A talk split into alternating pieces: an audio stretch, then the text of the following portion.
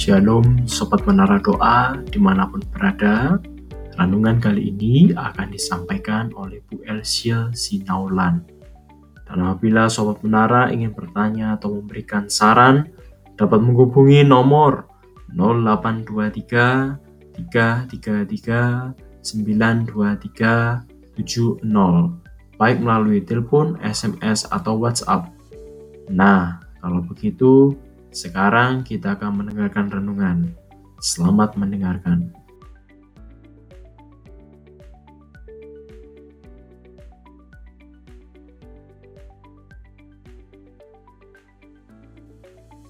Shalom, sobat menara doa yang dikasih oleh Tuhan.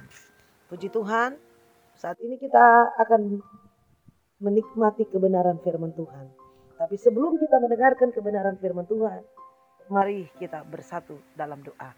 Bapa di surga, kami mengucap syukur atas kesempatan yang Tuhan beri untuk kami menikmati kebenaran firman Tuhan. Urapi kami yang mendengarkan kebenaran firman Tuhan dan urapi kami hambamu yang menyampaikan firman Tuhan. Kami mengucap syukur dalam nama Yesus. Haleluya. Amin. Puji Tuhan, kebenaran firman Tuhan pada saat ini saya berikan judul kehidupan adalah anugerah. Mengapa saya katakan kehidupan kita adalah anugerah? Karena di dalam 1 Korintus pasal 15 ayat 10, Rasul Paulus menegaskan bahwa dia menegaskan kepada jemaat yang ada di Korintus bahwa melalui kebangkitan Kristus membuktikan hidup orang percaya itu mendapat anugerah dari Tuhan. Tanpa kematian dan kebangkitan Kristus, maka kita orang percaya tidak dapat mendapat, tidak mendapatkan anugerah Tuhan. Itu sebabnya kita belajar dari kehidupan Rasul Paulus. Bagaimana Rasul Paulus menyadari bahwa dia ada, dia bisa hidup, dia bisa memperoleh keselamatan. Itu karena anugerah Tuhan. Bukan karena hasil usaha. Efesus pasal 2 ayat 8 dikatakan, kita diselamatkan bukan karena hasil usaha kita, tapi oleh karena kasih karunia Tuhan. Tetapi kita melihat ada banyak orang tidak menyadari bahwa kehidupannya itu adalah anugerah Tuhan. Banyak orang bertanya, apa arti hidup saya ini? Sehingga banyak pengertian manusia umumnya berkata, hidup saya bisa berarti kalau karir atau usaha saya bisa sukses. Bahkan ada yang berkata, hidup saya berarti kalau saya mencapai kesarjanaan, saya mempunyai kedudukan. Hidup saya berarti kalau ekonomi saya baik, kedudukan saya lancar. Tapi berbeda dengan Rasul Paulus berkata, Hidup berarti karena anugerah Tuhan atau kasih karunia Tuhan. Atau dalam bahasa asli dikatakan grace atau sola gracia. Itu karena kasih karunia Tuhan. Artinya hidup kita itu hanya karena pemberian Allah dengan cuma-cuma. Cuma-cuma berarti tanpa kita uh, bayar dengan apa pun, dengan harta kita, Tuhan berikan kasih karunia itu. Kasih, kasih karunia yang Tuhan berikan kepada kita yang terbesar dalam hidup kita yaitu keselamatan yang kekal dari Puji Tuhan.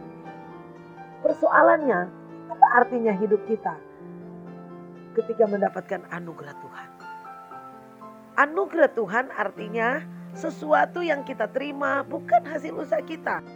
Kita tidak dapat berbuat apa-apa dengan keselamatan yang diberikan dengan kita dengan cuma-cuma. Yang kedua, anugerah artinya pemberian yang sebenarnya yang tidak layak kita terima karena dosa. Sebab keselamatan sangat mahal harganya. Artinya kita tidak dapat membalas keselamatan yang Tuhan berikan kepada kita. Karena keselamatan tidak bisa dibeli. Itu kasih karunia Karena keselamatan diberikan lewat kematian Yesus di atas kayu salib. Itu sebabnya kita sebagai orang percaya harus bersyukur kepada Tuhan karena kita diselamatkan oleh Tuhan. Kalau kita menyadari hidup kita itu anugerah Tuhan, apa yang harus kita lakukan? Apa respon kita? Apa yang harus kita kerjakan dalam hidup ini untuk merespon untuk anugerah Tuhan dalam hidup kita?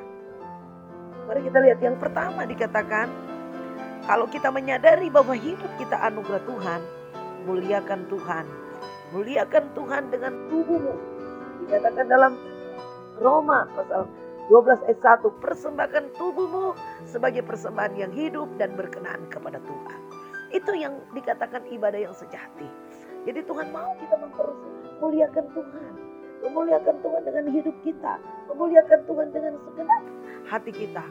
Bukan dengan setengah-setengah, tapi seluruh hidup kita. Kita persembahkan untuk menyenangkan hati Tuhan. Yang kedua, kalau kita menyadari hidup kita ini anugerah Tuhan. Kita harus mengasihi Tuhan. Artinya semua yang kita lakukan untuk Tuhan. Yaitu kita harus utamakan Tuhan. Harus punya prinsip dalam hidup ini. Punya komitmen bahwa ketika kita mengasihi Tuhan. Kita akan memberikan semuanya. Lakukan segala sesuatu. Melayani, bekerja kita lakukan untuk kemuliaan nama Tuhan. Di dalam Matius pasal 22 ayat 34 sampai 37 di situ dikatakan Kasihlah Tuhan Allahmu dengan segenap hatimu, dengan segenap kekuatan, dengan segenap jiwamu. Kita mengasihi Tuhan. Jangan cuma dengan pikiran saja. Seluruh hidup hidup kita kita mengasihi Tuhan. Dan yang ketiga, kalau kita menyadari bahwa hidup kita anugerah Tuhan, mari tetaplah bersyukur kepada Tuhan. Di dalam 1 Tesalonika 5 ayat 18 berkata, mengucap syukur dalam segala keadaan. Dalam keadaan susah, dalam keadaan senang, belajar mengucap syukur.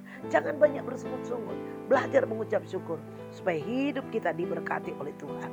Dan yang terakhir, kita keempat, kalau kita menyadari hidup kita anugerah Tuhan, jangan kita sia-siakan hidup ini. Hargai dan junjung tinggi pengorbanan Tuhan. Keselamatan yang Tuhan berikan jangan kita sia-siakan Firman Tuhan berkata, kerjakan keselamatanmu dengan takut dan gentar. Jangan kita hanya, oh saya sudah selamat berarti sudah cukup. Tidak saudara, kita harus kerjakan dengan setia. Kita harus kerjakan sampai Yesus datang menjemput kita, kita tetap mengerjakan keselamatan kita. Sehingga kita melihat berkat Tuhan melimpah dalam hidup kita. Puji Tuhan, biarlah kebenaran Tuhan saat ini menjadi berkat bagi kita. Mari kita berdoa. Bapak di surga, kami bersyukur buat kebenaran firman Tuhan yang sudah kami dengar, yang sudah kami sampaikan. Biarlah itu menjadi rema bagi kami. Dan kami boleh lakukan, praktekkan dalam hidup kami. Dan kami boleh menjadi umat-umat lebih dari pemenang. Di dalam nama Tuhan Yesus, kami sudah berdoa kepada Haleluya. Amin.